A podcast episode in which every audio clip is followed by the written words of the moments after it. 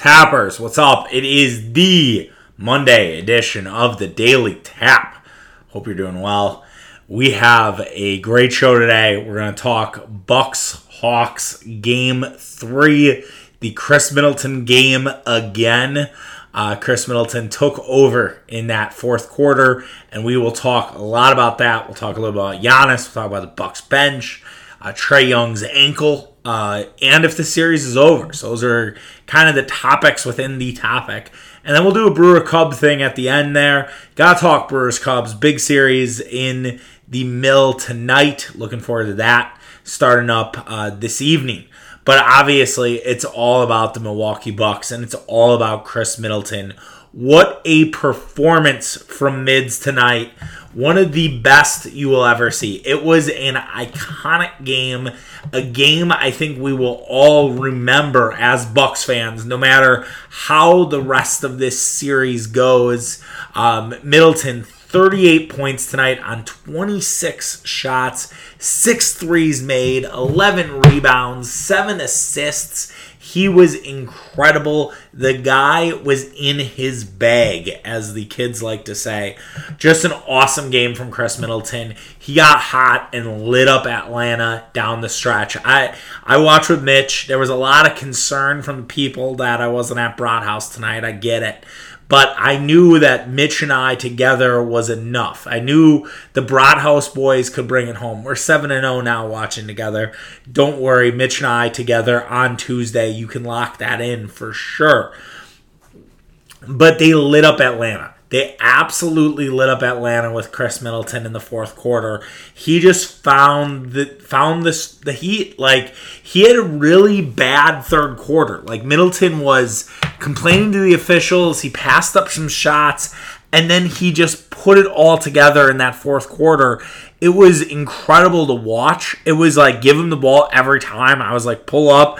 Like he was just feeling it. And when Middleton's in that zone, it's hard to beat him. And the guy can close out a team and he did that to Atlanta. He outscored them himself. 20 points. Atlanta had 17 altogether. And it was just one of those Middleton heaters, and he gets on those, and it's really hard to stop him, and it's really hard to beat the Bucks. And it was an impressive effort, and I think all the Khris Middleton hate is over. I know there are still some like hanger-ons. I know there are still some people who are like, yeah, this is this guy isn't a top 20, top 25 player. You're fucking ridiculous. I can't believe people are still on that hill. You just have to admit that you are wrong. It's okay to admit you were wrong about a take. Like I saw some guy who his old tweet was exposed about how the Middleton signing was one of the worst things in franchise history. And then he's like, Yeah, everyone goes back to that tweet. Y'all gotta calm down a little bit. Fuck off, dude. You were the one who had the bad tweet. You like just own your shit. Like just just say you were wrong. It's okay. Like I'm very glad that I'm on the Khris Middleton hill of he was good. I've always sort of been there. I did say to some friends in a group chat tonight that he was having a rough game because it was a rough third quarter and then he pulled it all together and he heard the haters and man, he went off. And Khris shouldn't need to talk about the haters anymore. Khris Middleton's good. I kind of want a Khris Middleton USA jersey. I told that to Mitch tonight. Like he he's awesome, man. And I, I feel like if you don't think he's a top twenty, top twenty five player, you just don't understand basketball. You just you don't watch enough Bucks. This is what Khris Middleton can do. We've we saw it a lot this year, more than I think we have in years past. And he is a better basketball player than a lot of the dudes you talk about nationally. I would rather have Khris Middleton, Russell Westbrook, any fucking day of the week. It, it, not even close. It's not even close. I'd rather have him than Jimmy Butler. Khris Middleton, Middleton can do all the things that Jimmy Butler can do, plus shoot the three. Yet Jimmy gets all the flowers because Jimmy's the leader of a team. And I know Kendrick Perkins wants to do this. Khris Middleton's Batman, Giannis is Robin. Fuck all the way off with that, Kendrick Perkins. Because, look, Khris Middleton is definitely the second guy on the team, but Khris Middleton can carry a team like a overall superstar. So I can understand Perkins wanting to go with this whole Batman notion. But at the end of the day, he's still the number two guy. He can just play like a number one. That's what makes him so special. It's not necessarily that he is the number one guy or needs to be the number one guy. It's that he believes that he can be that second banana. And he can be the Pippen to Giannis's Jordan. And it works. And as some people have said, I saw Logan Murdock had a tweet about it. Giannis and Middleton give you a Kobe and Shaq kind of vibe to it. They really do. It's not out of the question. Like that to me is not out of any sort of realm. Like I know it's high praise. I know they won 3 straight titles, but that's kind of how it feels. The one-two punch of Giannis and Khris Middleton or Chris and Giannis is really fucking hard to deal with, and not a lot of teams have an answer for it. And I said it before the series started. I was like, Atlanta doesn't have an answer for Khris Middleton because you have to deal with Bogdan Bogdanovic, Nil Gallinari. You have a bunch of guys who can't stop a sneeze. And when the Bucks went small, it freed up Khris Middleton, and Khris Middleton just went absolutely flames. Like that's the best way to say it. Like he was absolutely on fire and it, it, it was hard to see anything that was that was like that. I mean, that to me is an all-timer. That is an all-time performance from Khris Middleton. I, I don't remember a, a, game I think in the playoffs where we've really seen a guy just absolutely kill it for a fourth quarter and bury it. I guess Durant did it in game 5, but that was that that was at that level. Like that's what's crazy about it. And it was such a gut punch to Atlanta, and I could not have loved it more. And I just it's it's gonna be one that we remember. It will be one that we remember, especially if the Bucks can take this thing to the finals, especially if the Bucks can win it. We are gonna remember this. And I, I said this after the Brooklyn series. I said to Mitch, I said, I, look, I don't want to get ahead of myself, but there are some moments here where I just feel like this is destiny. And that Durant stepping on the line in the three pointer and the overtime performance and Khris Middleton and Jrue Holiday coming alive in the fourth quarter and the overtime of that game. And this game, like, there are so many moments where I think like they are destined to do this. And I believe a little bit more and I've always I'm always an optimist from a sports perspective. But this made me believe just that much more, just a little bit more. The other thing is, you guys can't sleep on Giannis Antetokounmpo's performance tonight either. Giannis was just as good as Middleton. Now, Giannis didn't necessarily have the fourth quarter that Mids had, but he had actually a pretty good fourth quarter. He had a big shot there late, but Giannis had an awesome second quarter. And that second quarter was as vital to the Bucks as the fourth quarter. Atlanta had this Bucks team on the ropes early.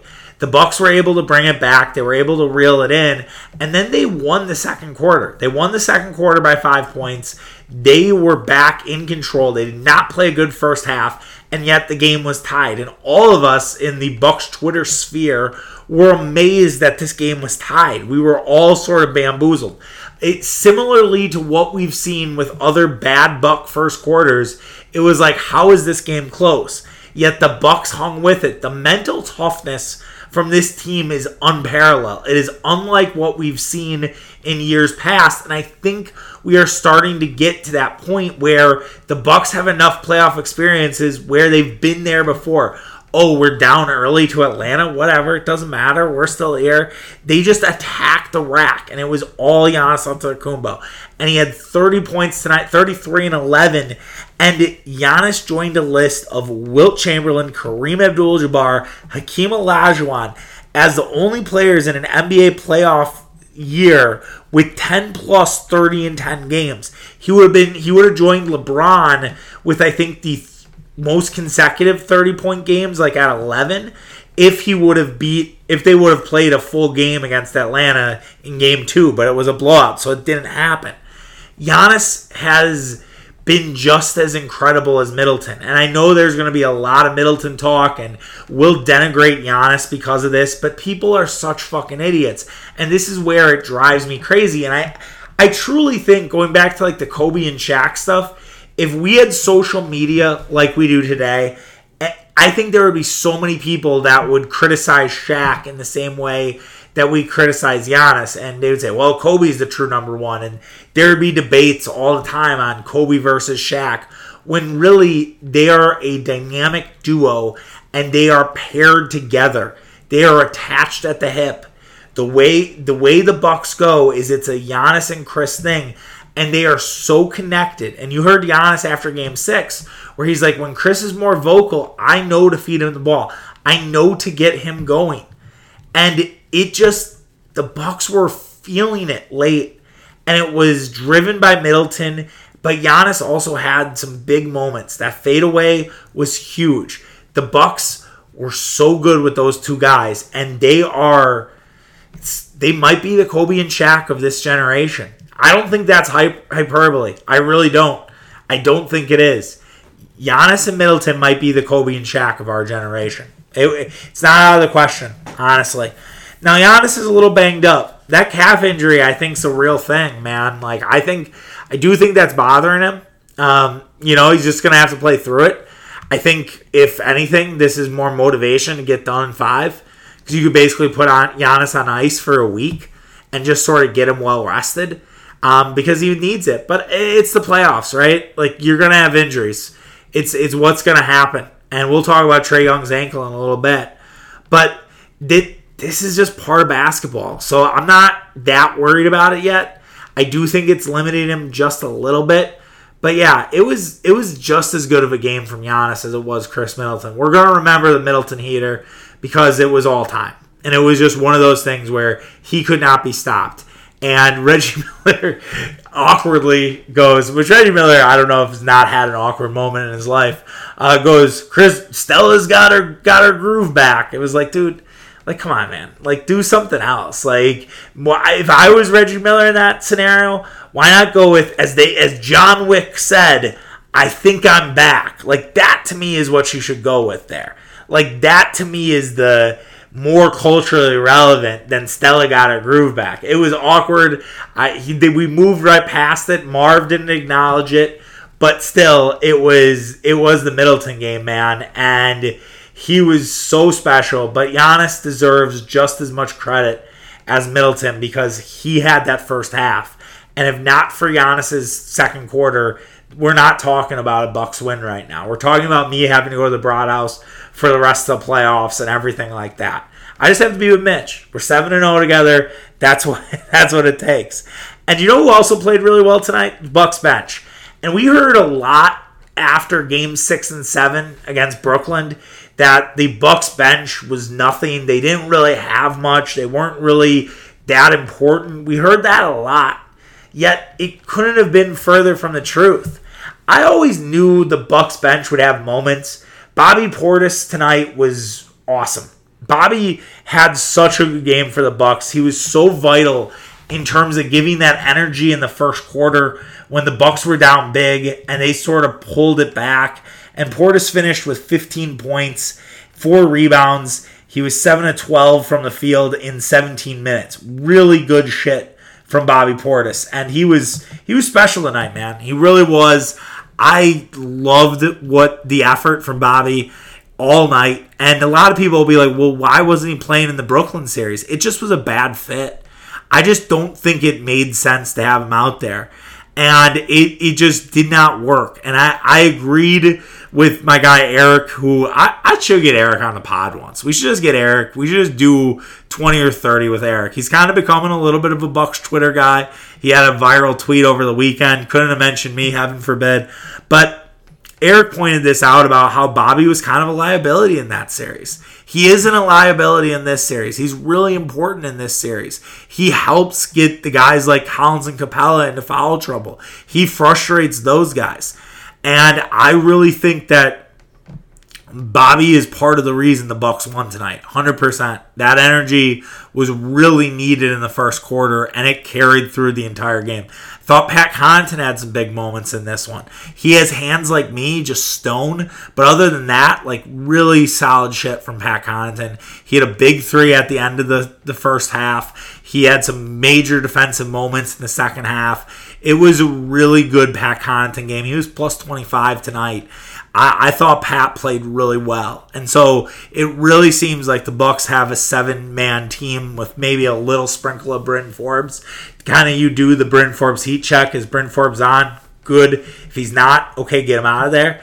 And the Bucks kind of have, they have their roster right now, and those are their guys, and they're sticking to it, and I love it. And I, I love watching this team. You guys know I've been I've been all on board with this, but yeah, it was it was a very good Bucks win, and a win that I think Hawks fans, if I was doing a Hawks podcast, it kind of felt like you gave them the best effort, and it wasn't good enough because the Bucks were able to counter everything. When the Hawks had the foot on their throat, they needed to stomp down, and they couldn't. And that might just speak to who the Atlanta Hawks are. They're just not that good. And there'll be a lot of people that will use Trae's ankle as an excuse, and they shouldn't even fucking go there. Because look, get better ankles. I said it in the I said it on the review. Like get better ankles, man. You have braces like you're fucking Forrest Gump, and somehow you're still getting ankle injuries. Don't don't come crying to me. And everyone's like, "Whoa, this Goody Effer, he's coming back." He kind of sits out. That's when he sits out. Like that's part of like their minute stuff with Trae is like he usually sits out at the end of the third quarter. He comes back in about the 850 mark, and everyone's like, and the Bucks were, and that to me is the more demoralizing thing of your Hawks fan. You were up 93 to 88, and Trae Young came in the game. The rest of the way, what was the score from the rest of the way on that one? Let's pull that up. It was 93 to 88. The Hawks would go on to score nine points the rest of the way. Nine. That's it. And that was at the eight minute mark. That that has to just absolutely demoralize you. If you're a fan, if you're a player, that's that's tough, man. That's really tough to, to deal with here because the Hawks just they didn't have it in the fourth quarter. And Trae's ankle will be talked about, but it's not a big deal. It really isn't. It's a sprained ankle. He tweaked it. He landed on a ref's foot. You can't blame that left ref. And look, if you would have buried the Bucks in the first half, it wouldn't be a, wouldn't be an issue. Trae might not even have been out there. Who knows? But it, it's it doesn't account for Young kind of faltered down the stretch. And I talked about this on with after game one. I was like, look, he got hot, and yeah, he had 48 points, but he had 11 points in the fourth quarter. No one's calling that out. And so the Bucks have seemed to adjust in game with Trae and figure out how to guard Trae and how to sort of make his life difficult.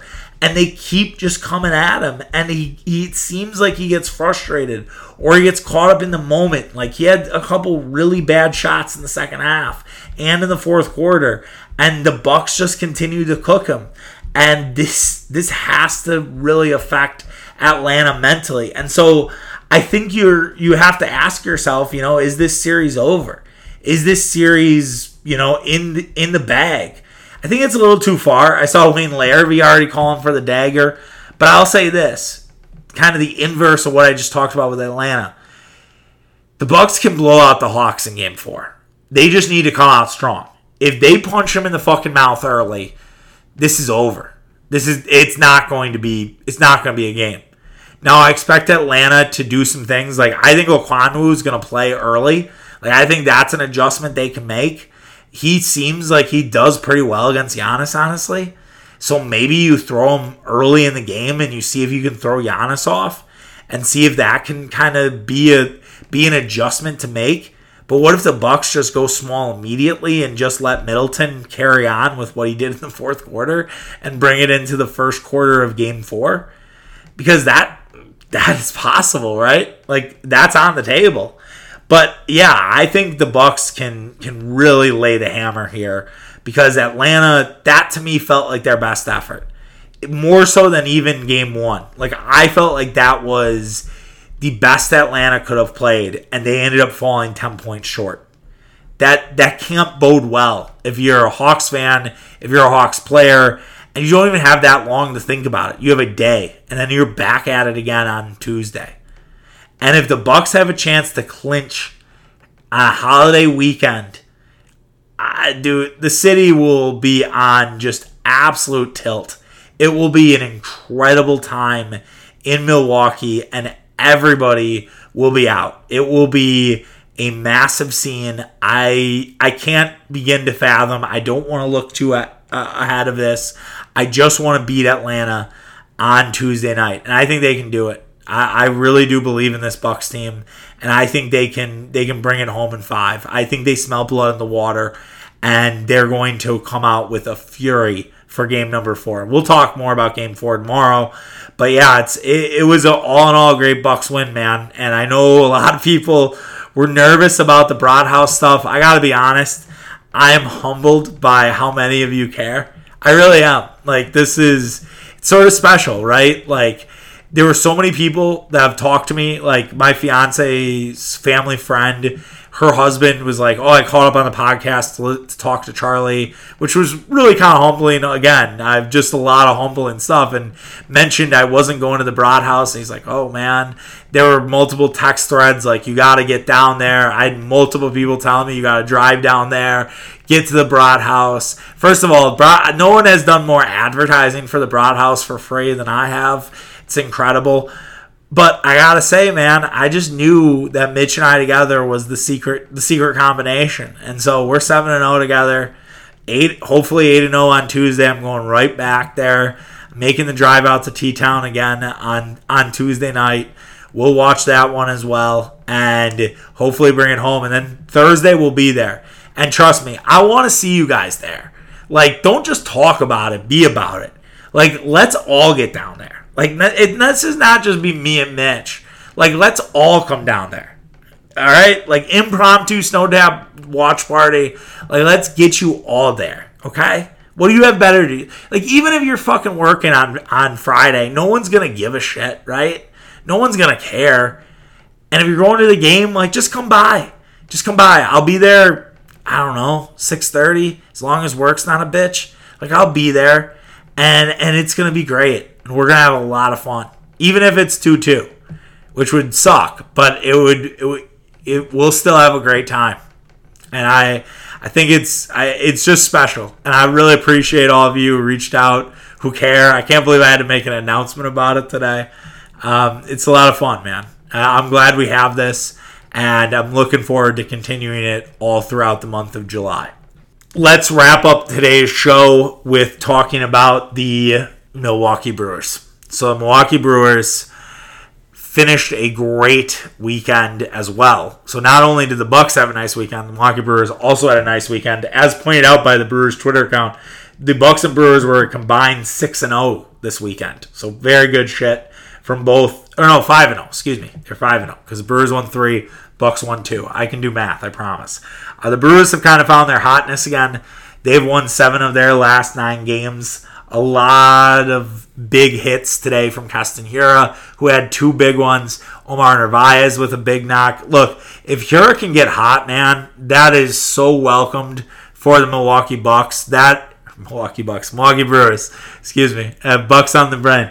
That that can be such a good thing for the Brewers.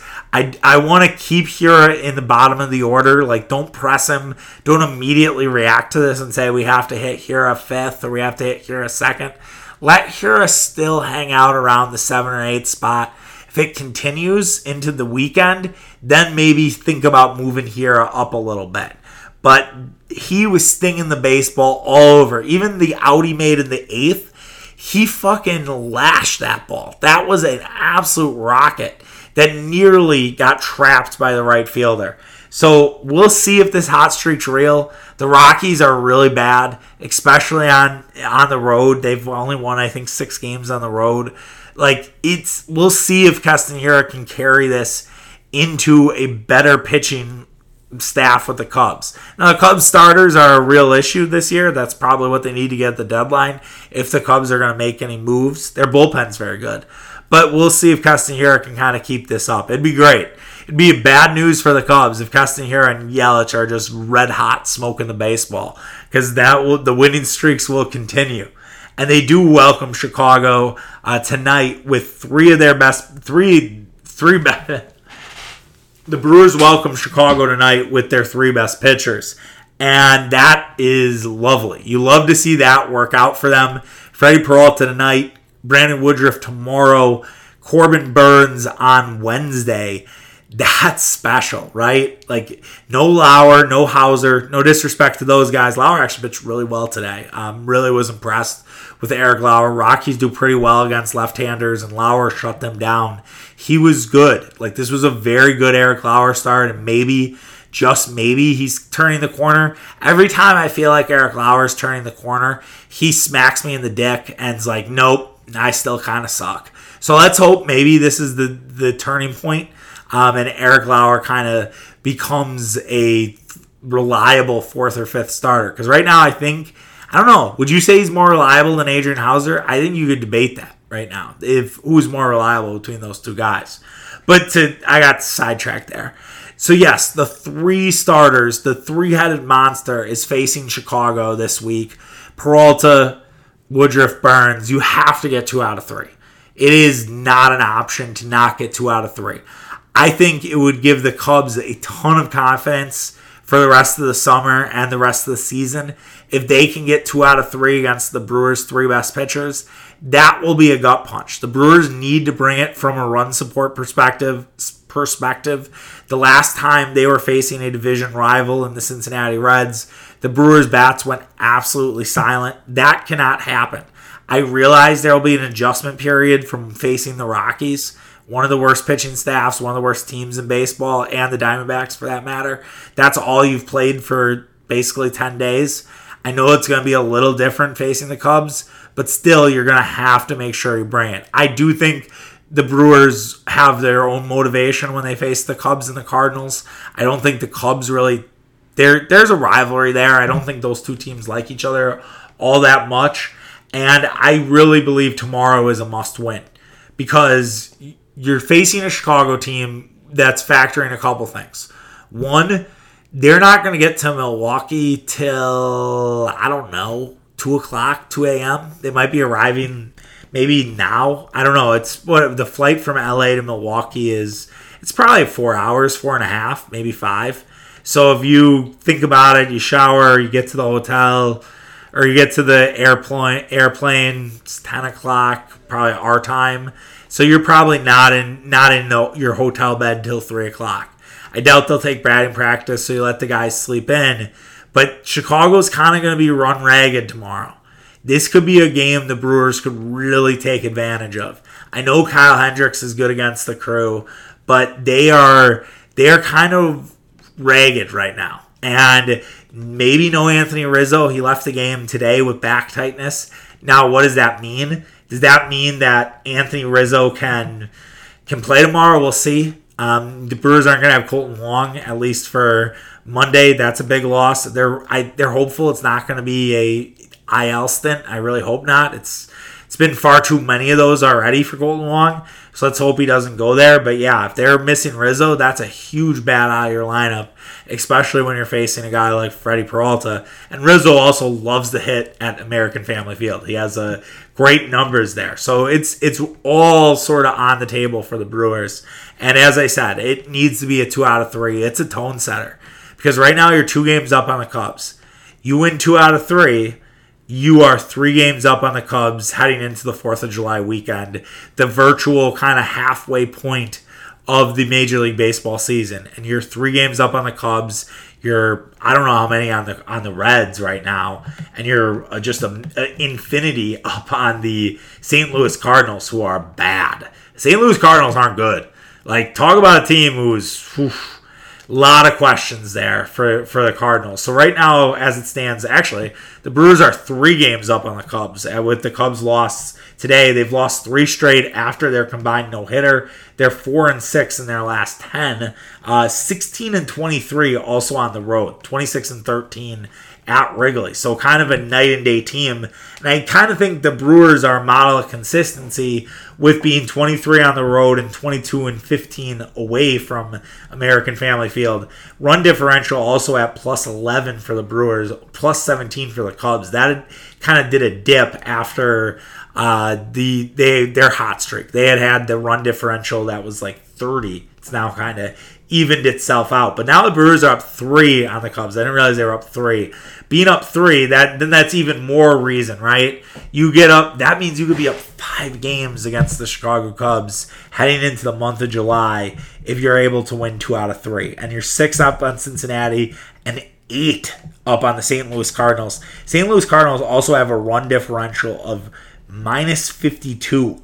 That is one of the worst in the majors right now. The Diamondbacks are at minus 107. The Rockies are at minus 67. Pirates at minus 85. And then there's the Cardinals at minus 52.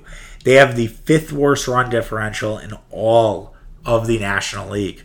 That's a bad baseball team, folks. No, no if, ands, or buts about it.